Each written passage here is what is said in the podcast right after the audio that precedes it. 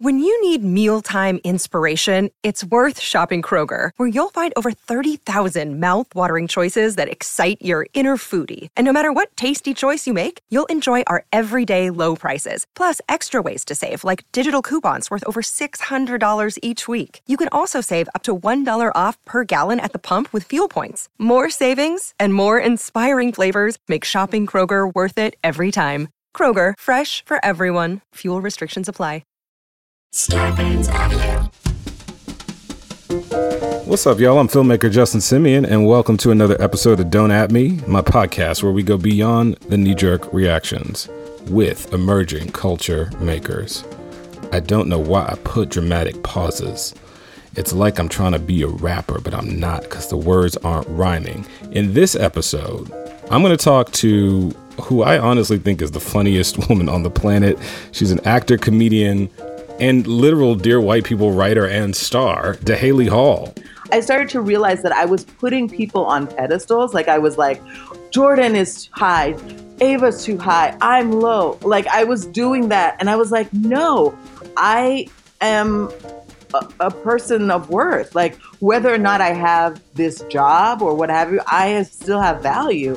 And it took me like I had to like really kind of remember the tenets of that. Even though I was practicing it, I wasn't actually living it in my own life and spirit. Today, we are going to talk about Buddhism, waiting on Jordan Peele, and getting out of our shame cycles. It's it's it's a lot, but I think you're going to enjoy it. Stay tuned.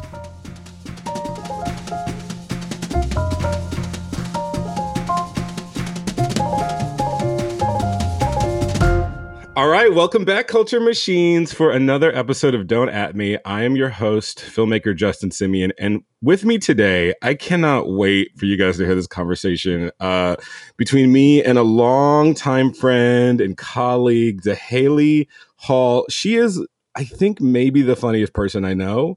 Um, she's a comedian, an actress. Dahéli, you can't react because this is supposed. You're supposed to be backstage technically right now. Okay. okay. So Dahéli is a comedian. She's an actress. She's a part of the Dear White People family. You might know her as Darika um, from every season of Dear White People so far, and you're going to get more of Darika in season four. And she's also uh, been writing on the upcoming fourth season. So really, really excited to talk to Dahéli. But before we get into that, I wanted to introduce a new section of the Top Bar podcast.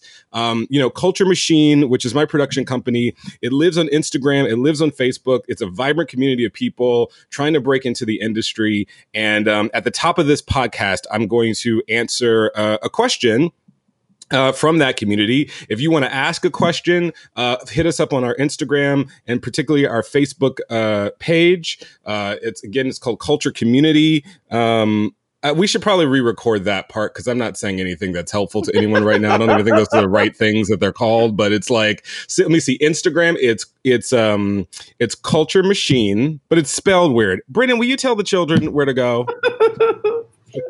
yes, uh, if you have a question for Justin or any of your industry questions, you can follow us on Instagram at Culture Machine. Uh, it's C U L T U R E M A C H I dot N E, dot between uh, before any. And then on Facebook at Culture Community. Yeah, and Culture Community, I think it's under my like Facebook page which is DIR Justin Simien. DIR is for director. You know, we made this really easy um, for inconvenient for everyone, and that's what I want to stress. Um, anyway, this question comes from Ebony Jordan. And she says, Hey, Justin, I love you for connecting with us like this. I would like some advice on film school, specifically Dodge College at Chapman U. That's my alma mater. I'm 31 with two daughters, so I'm considered a non traditional student. I'm headed there this fall for the screenwriting BFA program. It's expensive AF. True. Do you have any advice on how I can make the best out of this opportunity as a black student in a predominantly white environment? You did it and you're successful, and you being an alumni there was a huge factor in my decision to get my education there. Uh, wow. Well, thank you so much, Ebony. Um, I appreciate you saying all of that, and I, I, trust that Chapman will be sending me, you know, some kind of check uh, for sending you there. I don't know if that's going to happen, but um, cool. uh, and I just wanted to say, you know, look, first of all, the fact that you're a mother of two going in there to get your BFA in screenwriting, there are so many things I need to learn from you. Okay. You have your stuff together. Good for you. Um, you know, make the best out of this opportunity. Don't follow anybody's rules. Don't don't feel bound by the rules of the industry or what you should do or what you shouldn't do. Follow your instincts. You have something to say. Um, that nobody else can speak to, especially there right now. Um, you have a perspective that is yours and yours alone. And I just encourage you to use the time there not only to learn, but to try things, experiment, produce as much as you can, uh, whether that is, you know, screenplays or if you want to try your hand at shooting something, just get in there and use this time um, to make an experiment and do all the things that are really hard to do uh, when you're out in the industry actually working for a living uh, and have a lot of fun and don't doubt your true instincts. Okay. That's what we actually need from you. All right. So, having said all of that, Dahéli, welcome. What? What? Yes, Justin. Um, Do you have anything you want to say to Ebony before we get started? Yes, I was gonna say, can I talk to Ebony too? Um, of course. Yes, Ebony. I also went to I went to USC. Oh my gosh, we should get checks. Um, I went to the Stark program, and or maybe they can was- just take it, knock it off the bill of, of money oh, I right. owe them. That's what they should do. That's exactly what they should. Knock it off this bill. Knock it off. Knock it off, USC. you don't need my money. Um, so I 100% echo what Justin said. I told I am a first generation um, American, so I just followed a lot of rules. I was like, I got to do it this way and the right way, and it took me a long time to realize that there are no rules. Nobody knows what they're talking about, and it's more about just going out there and doing it and learning on the job. Not to say that school is not important, um, because I met so many incredible people from there and I was exposed to so many things, but to really embrace the experiential knowledge that you have and to never doubt that what you're bringing to the table is also just as relevant and and and and necessary and needed in the industry as well. Amen. And Yeah. I think film school is great, but I gotta say, I learned some of my biggest lessons after film school. Correct. Um, and after school in general. So Yeah. you tell us, Ebony, let us know what we need to learn, okay? Um, okay, let's talk about Let's talk about let's just talk about meeting each other. Let's talk about that because Ebony also we- needs to know about that too. Because we Ebony didn't meet each other at film school. We did not meet each other at film school, and we did not meet each other on the set of Dear White People. That's right. Um, where did we meet each other, Dahéli? Do you remember? Oh my god, I totally time? remember. I was temping at a job in Burbank. That Um, shall I- remain nameless. that should be remain nameless. That has, uh, yeah, that has um, uh, an animal as its symbol, and then oh, um, I Panda was Express. yes, no, at Disney, and I can say it. Nobody cares. Oh, Yeah, I worked at. Disney too. Oh, really? Yeah, I was. Yes, I was a ride host operator. Oh, wow! I was do. I was like a manager of consumer products. That I was more temping important. there. It was really ridiculous. They, I, there was a lot of sweet free swag. Um, but it was so funny because I was doing this job and I was like making in my mind the most I had ever made at a temp job. And I and I had a title of manager and I loved it because again, the Caribbean part of me needing those titles. And then I would drive to Beverly Hills to do that to do the the show with you, which was a uh, it was called Brain Food Daily at Participant Media, um, where we would do Yes, kind of the daily show. BFD. Yes, It's like a little tongue in cheek because could is it like big fucking deal? Could that be what it means? right. No, it's Brain Food Daily. It's Brain Food Daily. and you saw me there and you were like, I want you to be a part of this show. And I was like, oh my God, yes. And I immediately quit that temp job just to be a part of the the show because I really enjoyed it. and and we were like we were basically doing like an internet it was before it was before um participant launched pivot tv and it was sort of like we were on you know participant is if you're not familiar it's a production company. They make movies and docs but all of their movies and docs and, and they made like contagion speaking of the Mm, mo- the pandemic we're it. in. They knew it. um all they knew it they knew it. Um all of their movies have like a social component to them. And so um i was at the time helping launch a youtube channel. This is when youtube was really trying to expand uh, its reach and compete with you know traditional television. And yeah we had like this uh this show brain food daily with news and, and from comedians. And and and my thought was to have you guys come in and kind of write your own material and we would do sketches. And you know it was it, It, was, hard fun. I mean, participant it was, was like fun too. trying. It was like the woke thing before woke was woke. You know what I mean? And I think that was had, like I remember us having organic chicken on Tuesdays. Um they cared. in the kitchen. they cared. They cared. non-GMO, no bi- antibiotics, free range organic chicken. Also, I think that was like 2012 or 13, maybe.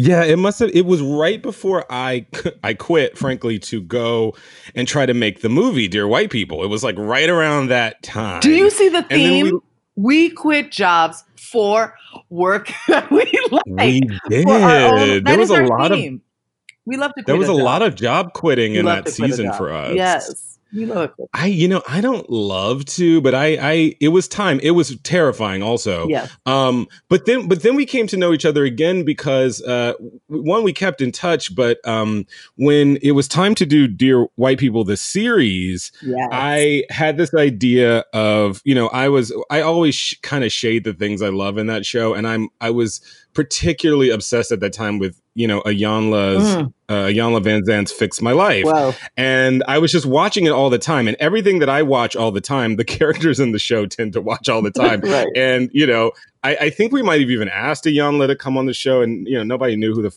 who I was. And then I thought, like, you know, who would take this to like a whole other level? Oh my gosh. Is this woman I remember, Dahéli Hall? She was on the show I did BFD, and we called you. Um, I remember I I forget wh- I forget who the director. It might have been Barry Jenkins episode season one. I think it, oh, was. actually. Oh, It 100 percent was. was. I was like, and you guys were filming in my office, and I was like down the hallway, and Barry had to come in to tell me to stop laughing because every take you did just completely destroyed me. I've been an author, psychic, Yelp reviewer, bus driver, former Yelp reviewer who got banned for using too many obscenities in a review for a children's theater, and a reader of half of one of Iyanla Vanzant's books. I've done the work. And for some reason, these people have given me a show to help you do yours. that is hilarious. Because can I just tell you the audition process for that sh- uh, as well? One, this is something you should never do, but I did not watch Yama. I was I already knew her. I had like in the meantime as a book, and I was already aware of her, but I had not watched the show because I was like, you know what, I don't want to do because I had done like I had done Mad like Mad TV and stuff, so where you're doing like parody of somebody, but I was like, I want to be her in what I think my spirit thinks she is, and then Mhm. so that I would feel unfettered to just be as ridiculous as I wanted to be. And then I remember doing it for Kim uh, Coleman, and she was like, "Okay, great, Our casting director. you're casting director." And then Justin, I when I got to set, and I was like, Barry really let me, and this is before Moonlight, but he was just such a warm spirit and let me just be ridiculous. And I remember leaving set like. These people must think I'm crazy. Like they're this lady. what have I done to this lady? I am totally making her look like an insane person. And then I watched the show and I was like, oh my God. I think Iyanla is actually even more extreme than me in some cases. Oh yeah. yeah. I think so. I think I'm not saying in response to it, Yeah. but I feel like since we made that, um, yeah, she's absolutely gone further than Dorica. But the thing that I loved about what you did is it wasn't an impersonation of Iyanla because I remember like I didn't want to make fun of what Right. Iyanla was doing. I just wanted to do like a funny version, of that in the world of in the world of Dear White People. that was speaking to you know stuff that Reggie had going on in that episode. And what I love so much is that it's so bonkers in such a specific way that like I remember actually meeting Iyanla and in the back of my mind being terrified that she hated me because of Darika. Because at that time, a few name drops in that first season, uh, it got back to me like hated my absolute guts Right. and wanted me removed from the human species. And I worry that she'd be one of them because I love her. And um, What did she and I just say? remember her coming up to me. And, she was like, "Oh, I, I watch your show all the time. I put it on multiple TVs in my house and just leave it on." I love that. And she she said she does that with all the black shows, and I was like, "Oh God, that is just what I needed to hear." You are the Um, black show. Well, there was me and other black shows, and she just has them on so that the energy is like, I don't know, conducting our way, and I really freaking appreciate that. And uh, but anyway, I because let me just tell you, not everybody. I mean, what we are saying to you, lady, by doing this is that we love you. That's what we're doing. We're not trying to shade you just because. When we shout you out like that on Dear White People or in general, it's because you're top of mind. You should see this as a compliment. I hope that I can remember that if somebody really like starts to parody me, like you will call back this conversation like to Haley, they love you, and I'm like, bitch, no, they don't. what? Yeah.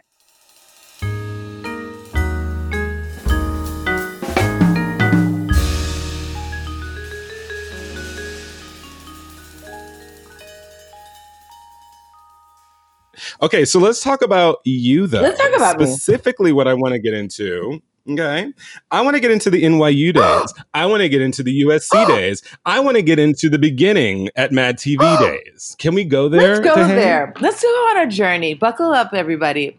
So, Buckle, buckle up. up. So, I came to NYU as a very sheltered private school, Catholic school um, girl, um, very black, but always, but in the theoretical sense. Okay, because like my dad would like read Okay. no, because like I'm from a Haitian mom who loved to talk about how with machetes they killed everyone and they were the first and only successful black slave revolt. I mean, that's a lot. That's a, like Mm. you're like okay, um, That's a legacy. it's a legacy. And then my father's Jamaican and loved to quote Marcus Garvey, so all of that was like percolating. But I still was very like sheltered, very eh, like in the PWI, predominantly white institutions. And I just really felt like all the ills of the world could be handled with like a sh- just a conversation and a sh- being like, stop hmm. it, stop it. Hmm. so I hmm. loved going to New York because, but in New York too, I was kind of like still in this kind of wonderful ecosystem of people supporting an artist and and like like everyone was like in it to win it and and it was love. It was like a conservatory and i learned how to give massages and like roll on the ground. Oh, it was really a lot. Can i just tell you to Wow. be because when my movement teacher was like okay we're gonna get on the ground and like i was like the floor that we all walked in from and like move it was uh, do you understand? Like think about it. Like and what was your major? It was a- What I was you- a theater major. Theater. Theater major at Tisch, Tisch, right? But I was also in something called Yeah. experimental theater wing. So we were the like Mm. rebel wild kids of the bunch. So it wasn't I expected to just be like doing scenes all day, but instead they were like make yourself into an animal. What would an animal move like? And I was like, "What?" You know, it was like it blew my mind and I I like learned yoga. I this I didn't know that this was actually yoga, but I was like this lady's making us do these things like sun salutation. I don't know what this is. And later I found out that that was yoga. And it was like, all of this was like opening my mind. And and how did the massages come in? And is Be- there anything else about that that you I want to do want to talk about it. Our body is our instrument, okay? So we would okay. get into Mhm. these big circles, and w- and one person would massage your back as you're massaging the other person's back, and we're just in the circle of massage, just like it was Mm. like a circle massage. Um, Now, I'm going to be really honest with you because I've been watching a lot of this show about cults on um, oh my Hulu. god, and like, um, and it's like, and they go through like, you know, all of these cults in America, and some of which you've heard of. Like, you've heard of and this is this show. It's not my opinion, but on this show, there was they had the Jehovah's Witness, and they had like you know NXIVM, Yes, and they had the like a few other one, things. And it was so, and it all they always started with like an innocuous sort of like massage. introduction to touch. Right. Yeah, but it wasn't. It was sometimes it was a massage. Sometimes it was like you know just make a little video of yourself dancing for the leader. Like it always started very innocuously, and then it would become like full blown like child sex cult. Like, That is very true. but I, so I'm glad to hear that it began and it, it ended. with It was a movement class. It was also just warm up, and we would do that, and it was consensual. Um, shout out to NYU consent. Um, it was in broad daylight, um, and the, not that that not that it, things like that can't happen in in, uh, in that in broad daylight, As opposed to narrow, In narrow daylight, daylight. where all sorts of things skinny happen. daylight.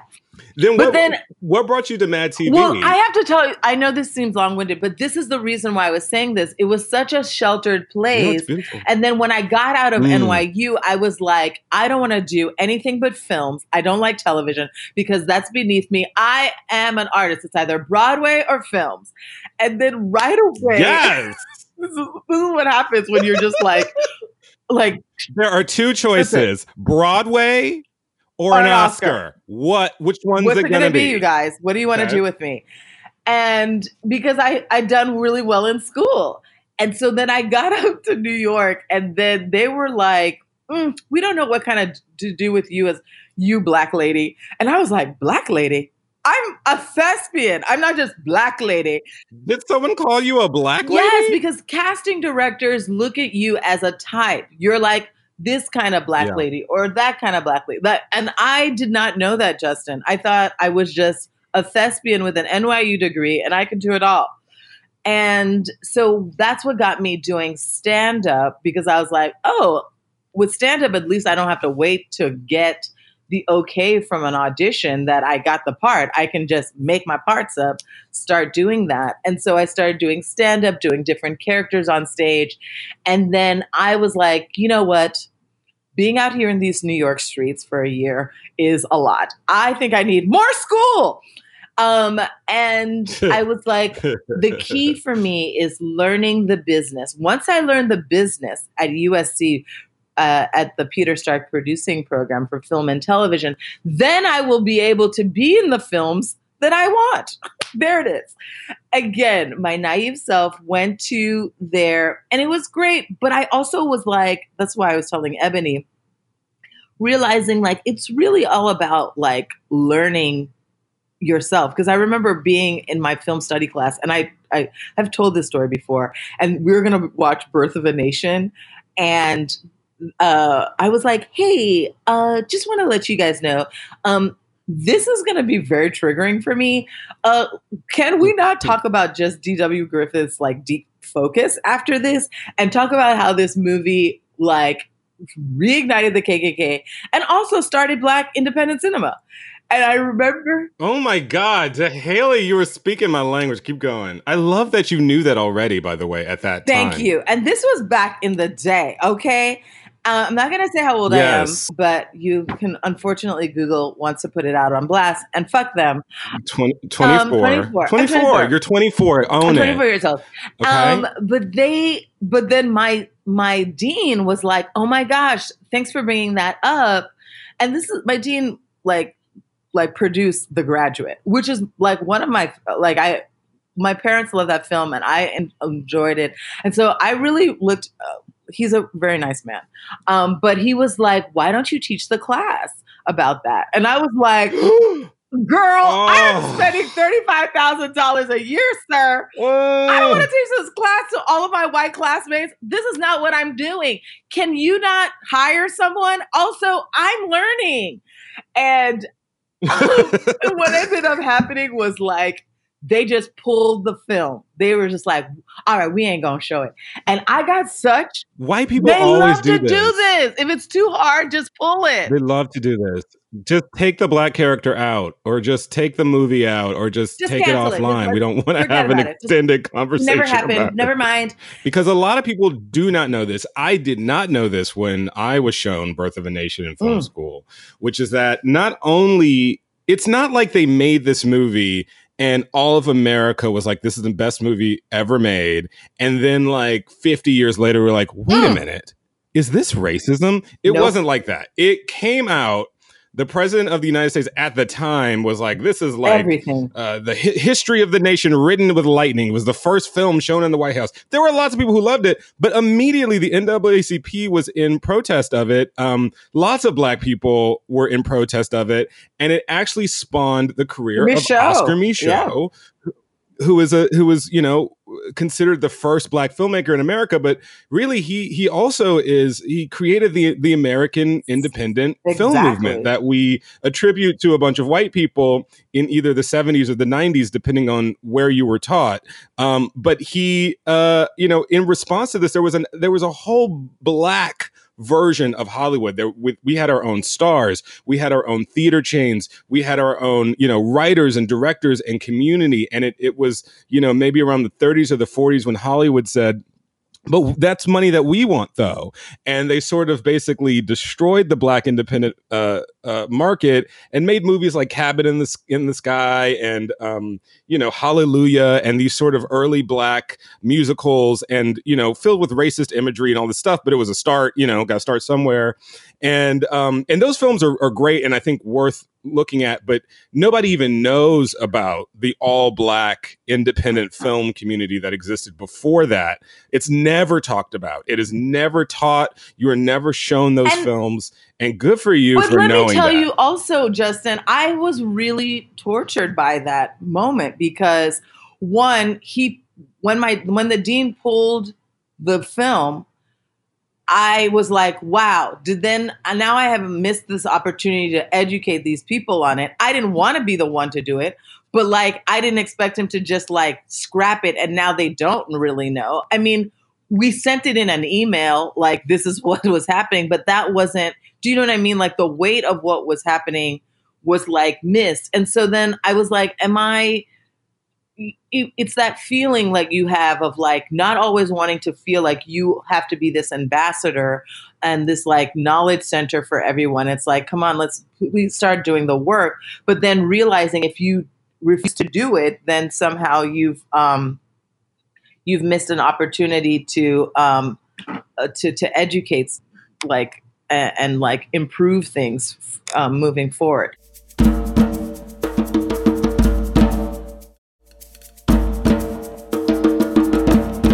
Here's the thing: you and I could literally talk for 15 hours. I know. So I'm gonna Wait, do. so I'm gonna do that thing that interviewers do, where like I'm Yeah. nudging you on, but I'm okay, I'm gonna nudge you. I'm I'm with I'm you. Okay, like I love everything that you're telling me, but I do want to know how you got to Mad. Okay, I'm going to tell you how I got to Mad.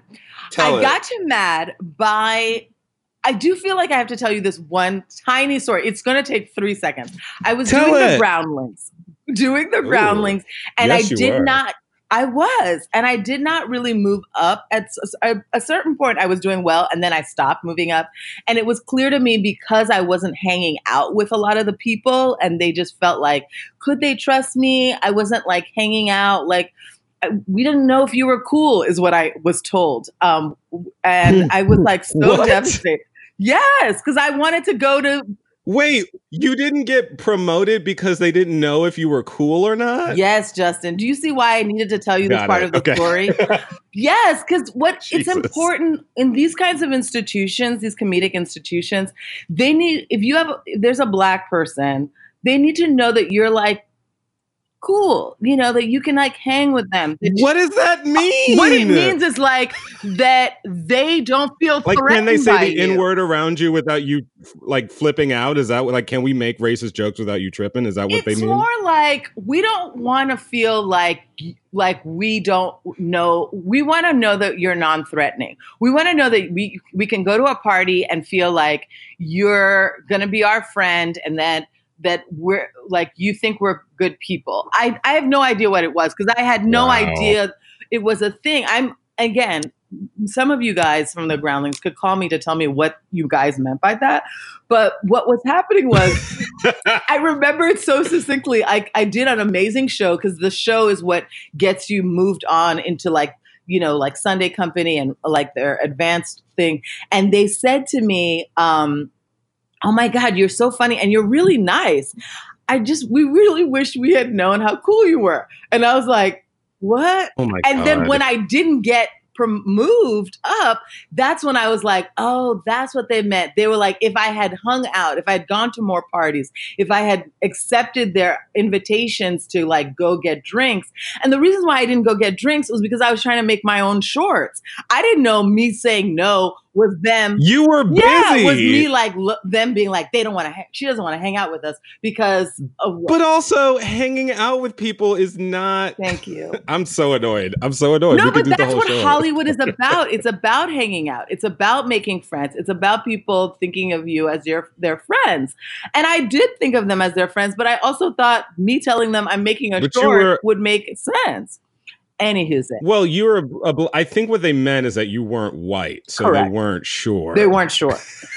they could, the- if they could project onto you friendly project. things. It they were shadow working.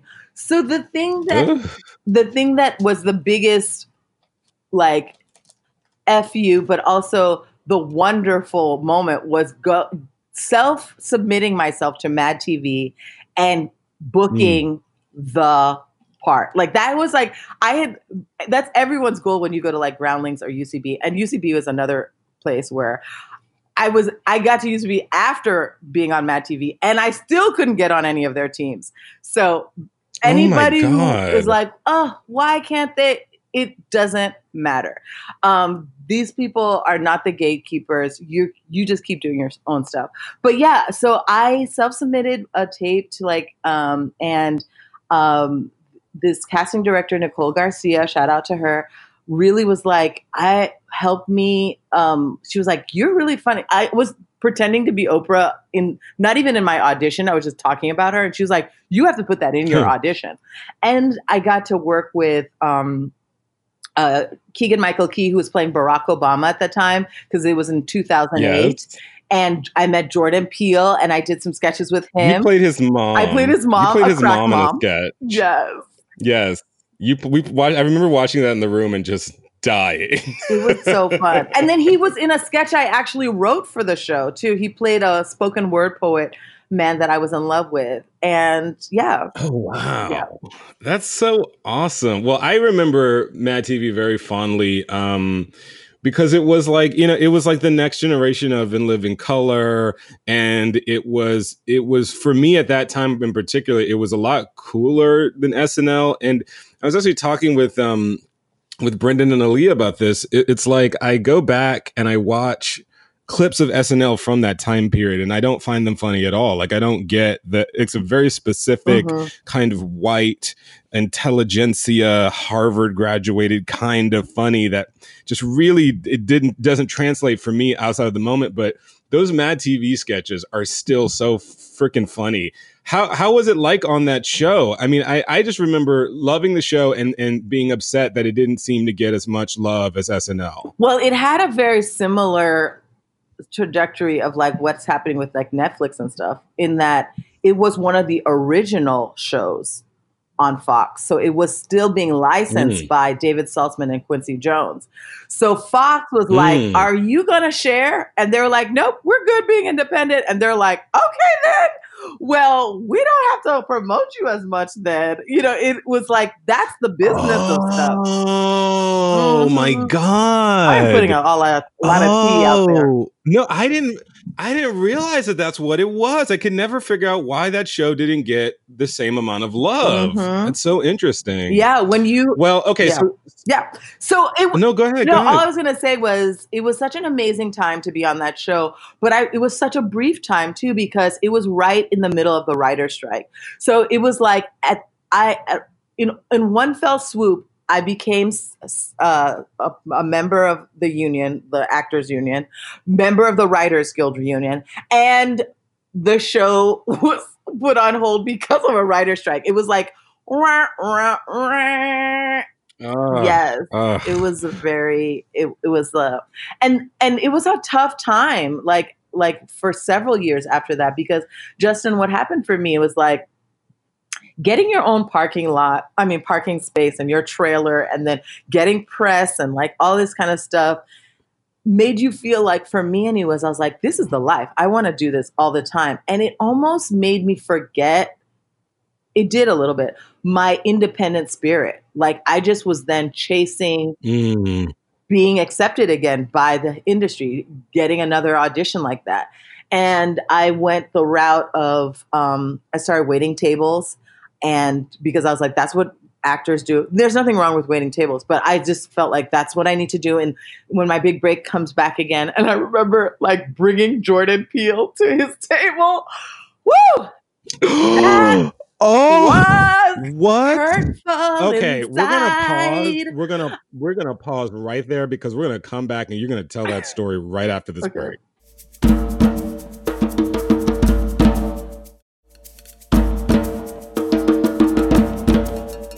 Okay, we are back. We left in the middle of a juicy tale. Oh my god! So you were on Matt. You were on Mad TV. Correct. You were there with Kean Peele, Jordan Yeah. Peele, Keegan Michael. Correct. And after Mad TV ends, I'm a host. you are now waiting tables. I'm a host. You're a Not host. even at this point. I don't think I was even waiting. I was a host. I was a host. you were a mm-hmm. host at a At a restaurant. And in walks Jordan Peele. How'd that go? It was Jordan Peele, and um, I was I was at Little Dom's in Los Feliz, and I was like, "Hey!" And I I was able to do the most for him, get him a booth. You know, that's the the power that I wielded. Um, yeah. you know, power. and he was like cool about it, but I could tell it's kind of a lot. I think it's like, you know, like you're like, wow, this was my castmate. I'm now having my own show. And the thing that's so funny is, and this is now what I've learned to do, but I didn't have that skill set. In that moment, I could have been like, Jordan, look, I am still out here and I would like to send you my stuff and I would love to be on Key and Peele.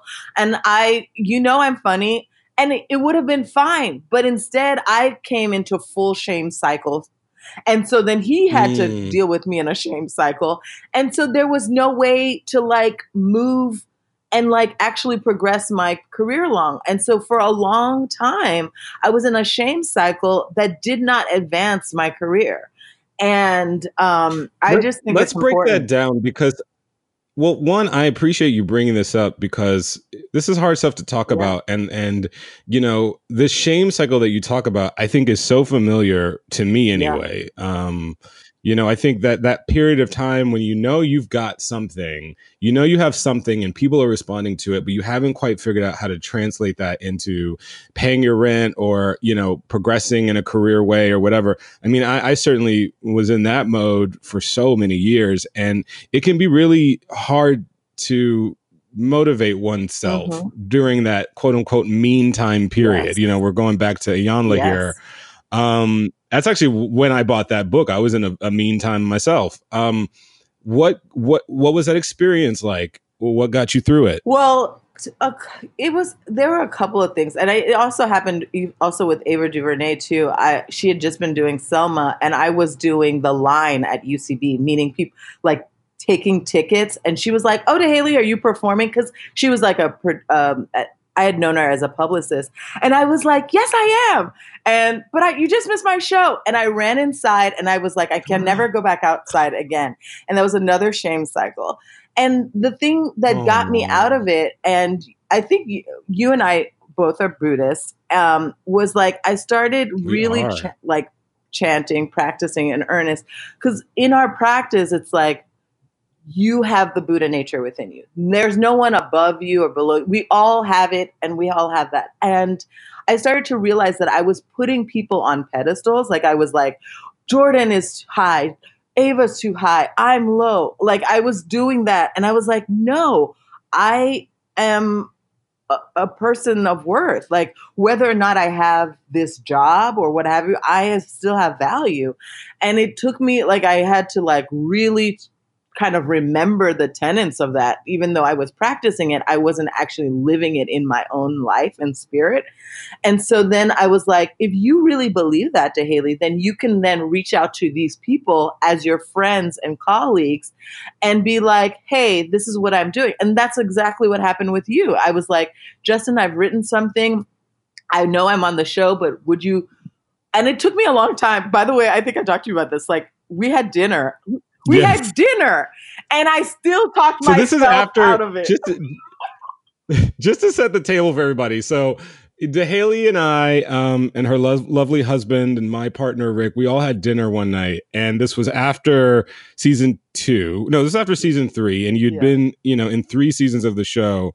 Uh, and yeah, you started talking to me about the potential for writing, but I didn't think that you were even that into it at the time. Like, I didn't quite know if you wanted to write for the show. I couldn't tell Yes. at the time. Because the shame part came But in have to- too. It like came in. I was like, oh my god, I he's thinking like he's he. I'm begging him for a job. It's he's awkward. He's gonna feel awkward. I'm his friend, and now I'm like putting him in this awkward position. It was so insane. Like this is what the shame and weird cycle happened, and then I again had to like recognize, and I was like, no, Justin is a smart, capable person. He has been able to he will read my material like everybody else. And if he feels like it works for his show he will bring me on the show. And if he doesn't that's okay. Like none of it is like i'm not doing anything to harm him by asking him to consider me. And i had to like literally have this conversation with myself and then be like fuck it i'm doing it. Justin can i send you something and then you were like yeah and then when you answered like that, I was like, wow, I have really been tripping. I really have to keep stopping myself from going into that place because you were so receptive. And I realized all of it was in my head. Isn't that funny how we have these like ongoing conversations in our heads with Mm. ourselves and like representatives of other people in our imaginations? Like, I, I mean, it's like it can be constant, I think, for most people. Yes. And then, and it has nothing to do with reality. And we find Nope. that out and then we go right back to it. right back to it. It's like we learn the lesson and then we forget the lesson again. Yeah. Now, I, Yeah. I, I like to I like to talk about this too. I, I like to talk to this about talk about this with, in particular, people who are in comedy because there is this very common thing that you find where you know in comedy people's lives are really split. There's an on-stage persona, uh, which is a which is them. It's absolutely them. It's like kind of like the best of them, and then off stage, like what we kind of lovingly call often in the room the shadow. Uh, Yeah. the shadow sort of like needs to find a place to live too and so that's what people encounter you know when you sort of when you know all those stories of meeting a comedian and they're not they don't want to be funny. They don't actually want to talk to anybody and they're assholes and they're mean and they're you know there's these you know Right. dual lives. You are a person who is funny all of the time i have to say. And i and i'm just i wonder like you know how does how does your shadow self operate? Are you on all the time? Are you are you laughing all the time? Are you like what is there an off stage Dahéli i haven't met yet? Ramil, my husband, would and uh, would beg to mother freaking differ. This was us. This this is me. This all this morning. He's like, "Why are you so sad? Why are you so sad today? Can you tell me why you're sad?" this is you this is you talking to ramil This is this is him talking to me today. Today, whatever day we're shooting, we're recording this. He's like, he's like, we wake up and he's like, "Why are you so sad?" And I was like, "I don't know why I'm sad." He's like, "But I'm just, well, why?" And I was like, "I don't know. I'm just sad." And then the thing is, I think, well, why? I'm sad. And the thing, I think what happens is I knew I had this to do this recording with you today. No, that's not what made me sad. But I was just and like, you were depressed over that i get it no, it was like almost like my inner body of like energy, love, light, laughter was just like in stasis. And like, I guess my shadow of like Oh. other feelings, like overthinking, analyze was like, well, I know you're going to be laughing and stuff and checking it up with your good friend Justin. So can we just have the morning to just make you sad? And then we'll leave and then you can just laugh it up with your friend. Um, wow, I love that, and I love I Yeah. love that Ramil called you on it. I mean, I I'm I'm. By the way, I I started listening to this book on tape. It's called Passionate Marriage, and Ooh. um I highly recommend it. But one of the things that. that he talks about, and it's it's he means marriage in a kind of hypothetical sense. So it's for married people, but it's for anyone in a long term relationship, really. And he talks about how partners in long term relationships are almost perfectly designed, uh, even when they piss us off or when we piss them off. Like partnerships, like all, by themselves, sort of make us better people because they they make us look at parts of ourselves that otherwise we would we would you know run away from and hide away from and that scene between you and Ramil is the exact scene between me and Rick except the you know in in the roles were reversed last night but they they easily go back the other day where one of us is like are you okay are you okay stop talking to me I'm fine I'm great you know it's like oh hey yeah no this is this is all very healthy Oh my god, Um, that is exactly it. Are you okay? Should be the shirt we wear. Hi. Are you okay? Yes I'm fine exclamation mark um I know. well I how I appreciate you asking that because it's true. I, I I don't think though. I do also feel like those other comedians who are like real assholes and very like ugly people. I also think that sometimes I I shouldn't be judgmental about it, but I sometimes think maybe and their humor is coming from that place that is very ugly and dark as well. Um, Mm. I my humor has never been from there. It's it comes from my own like shame and pain and stuff like that, but it's never like to like hurt someone. You know what I'm saying? So Right. yeah.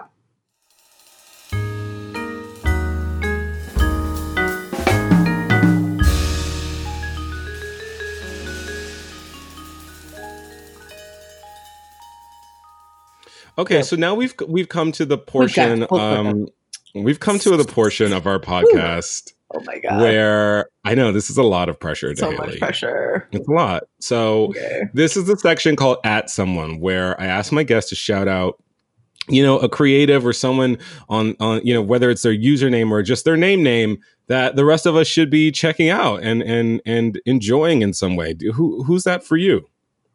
No pressure. Okay. uh, just a little no bit of, of pressure. unyielding pressure. unyielding pressure.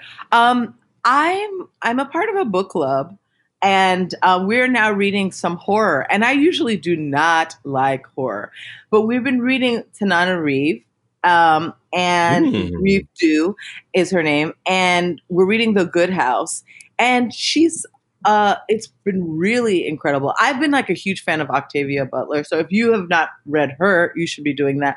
But I just love the, seeing black women in sci-fi and in horror in these spaces trying to bring like new dimension and um like br- br- bringing our work that's like historical or whatever but then exposing it to a bigger like context um because 2020 and what happened with Breonna Taylor, the fact that people are still not arrested for the like all of Oh, them Yeah. that's a horror show. Like we are living in a living horror. And so the fact that we can now, as um, women and people of color, write these horrors um, and put them out as a way to excise and expose and educate, I think is really powerful. And what was the name of that novel again? The Good House. Okay, And- The Good House by Ann Leary. no, her name is oh, it's Kananan Reeve Do.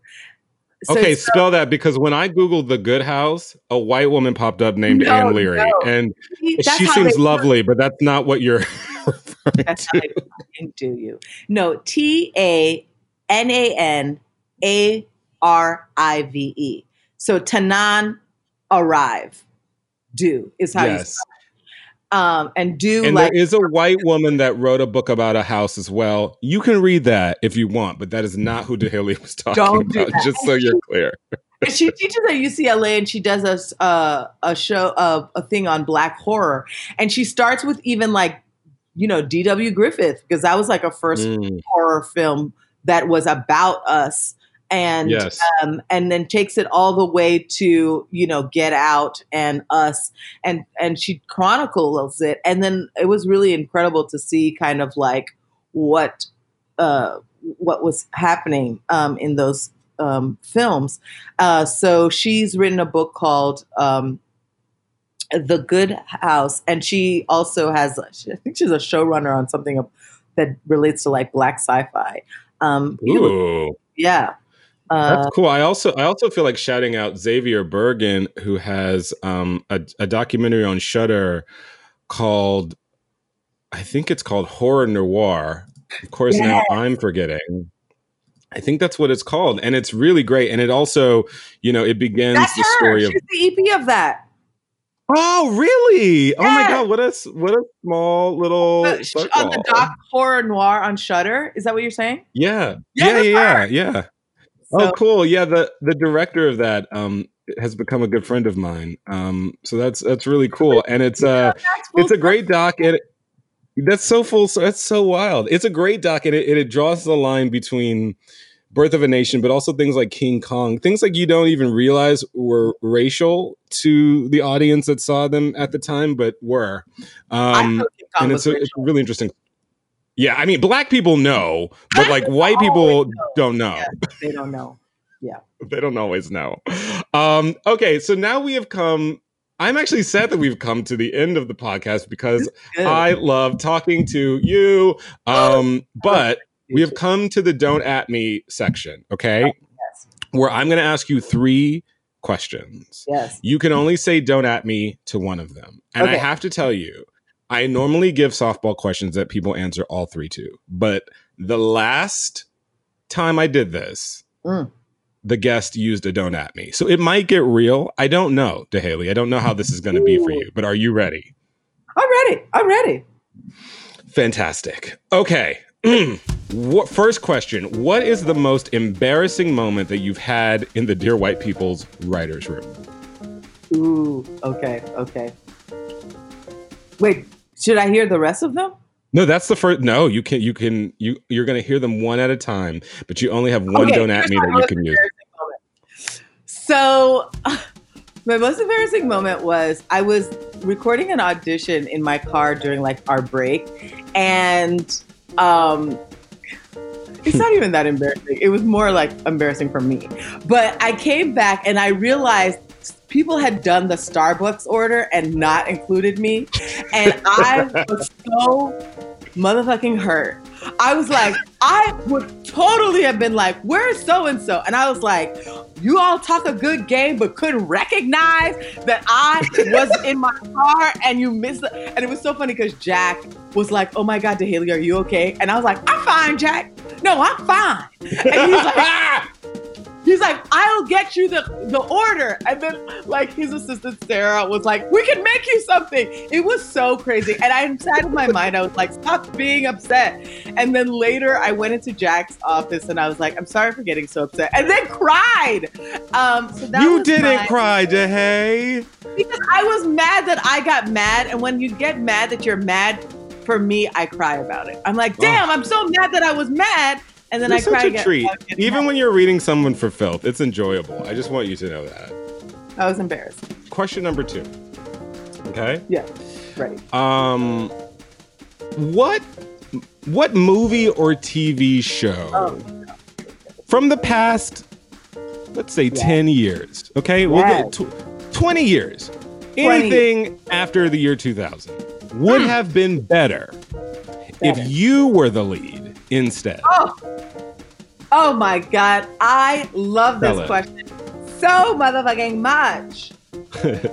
Um, insecure. I'm just joking. oh, okay. No, I'm She was kidding. like he said, fired. "Please don't at me." No, I'm kidding. I, I, I, I'm just joking. No, the reason why I'm saying that it's, uh, um, is because it's. I knew it would make you jump out of your chair. Um, but um, also the show is is very is not about like insecure in that way. These people are fabulous and looking jazzy. I'm still very awkward. I would probably have been more the awkward black girl person. Um, wow, so you're sticking with insecure. no, I'm not. I'm not Yeah. because I do not Yeah. want the wrath of bl- Black Hollywood to come after me. No, I But no other think- answer has been given. I'm going to give it to you right now. I think I would have done much better as the show. Um, I feel like it's insecure. um, I think I would. Oh, I know. I would be better um, as the show um, as Seinfeld. I could have been a better Jerry Seinfeld in living in New York, living my best life. what? I think Would that's this show still be called Seinfeld? It would be called Hall, and it would just be called Dahéli, and I would have a racist Kramer next door. It would have a different vibe.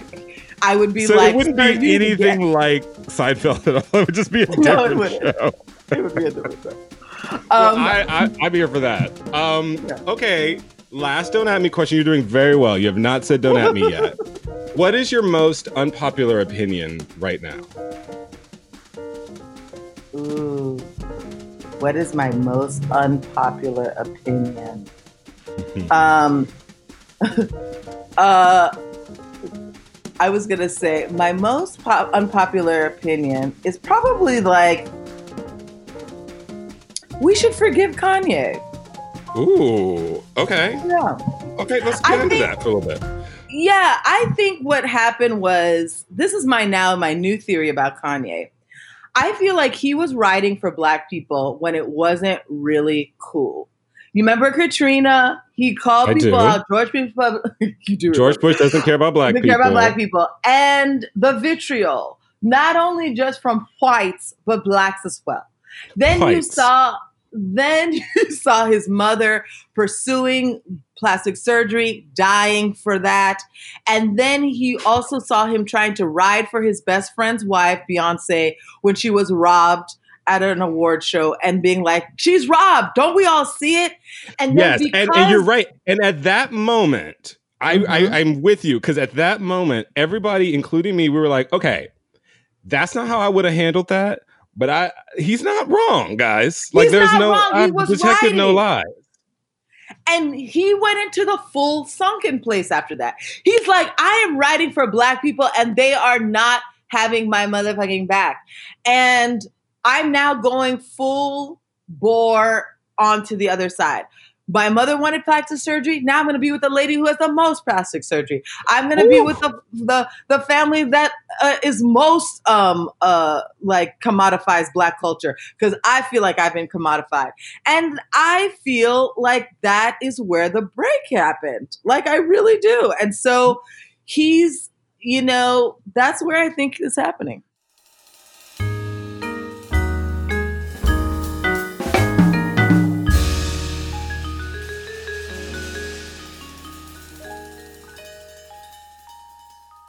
Dahéli, thank you so much for being here. Thank you. Um, it's I'd 80 like minutes go- we've been talking. What are you going We've been do? talking. I don't know. I think I'm just gonna like go to sleep. It? Do it.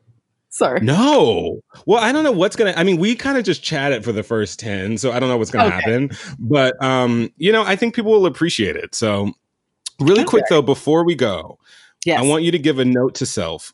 One Yes. thing that you would tell yourself, either when you were starting out or when you were coming back after the Mad TV of it all. Tell me who you'd like to talk to and what you'd like to say to her. Oh, thank you, Justin. I would say, hey Dahéli, you're okay. Really, just be easier on yourself. I know you have a lot of dreams and goals, but you're going to get there.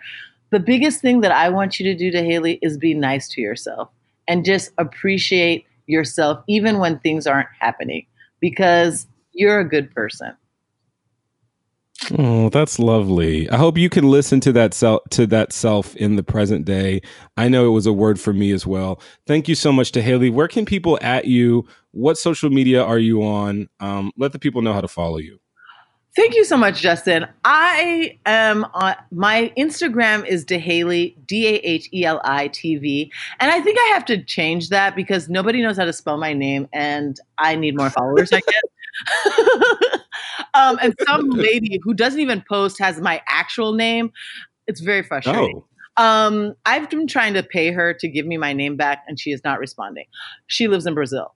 Um, so Dahéli and she? for Twitter, it's just at Dahéli. Um, so yeah, please, you know, hit me up on those spaces. You love it. Dahéli, I love you so much. Thank you for joining me. Oh, thank you for listening. And if you love the show, please leave us a rating and a review. And please at me, your host. I actually do want to hear from you guys. It's at Justin underscore Simien on Instagram. Also follow Culture Machine, our production company at Culture Machine Co. on Instagram. Credit today goes to Jason Smith, the CEO of Starburns Audio, Jessica Gutierrez, our audio engineer, Judith Cargbo, our production coordinator. Chris Bowers did the theme song, Dominic German did incidental music. And thank you, Aaliyah Jihad and Brendan Smith, for producing on behalf of Culture Machine. See you next time. Starburns Audio. a podcast network.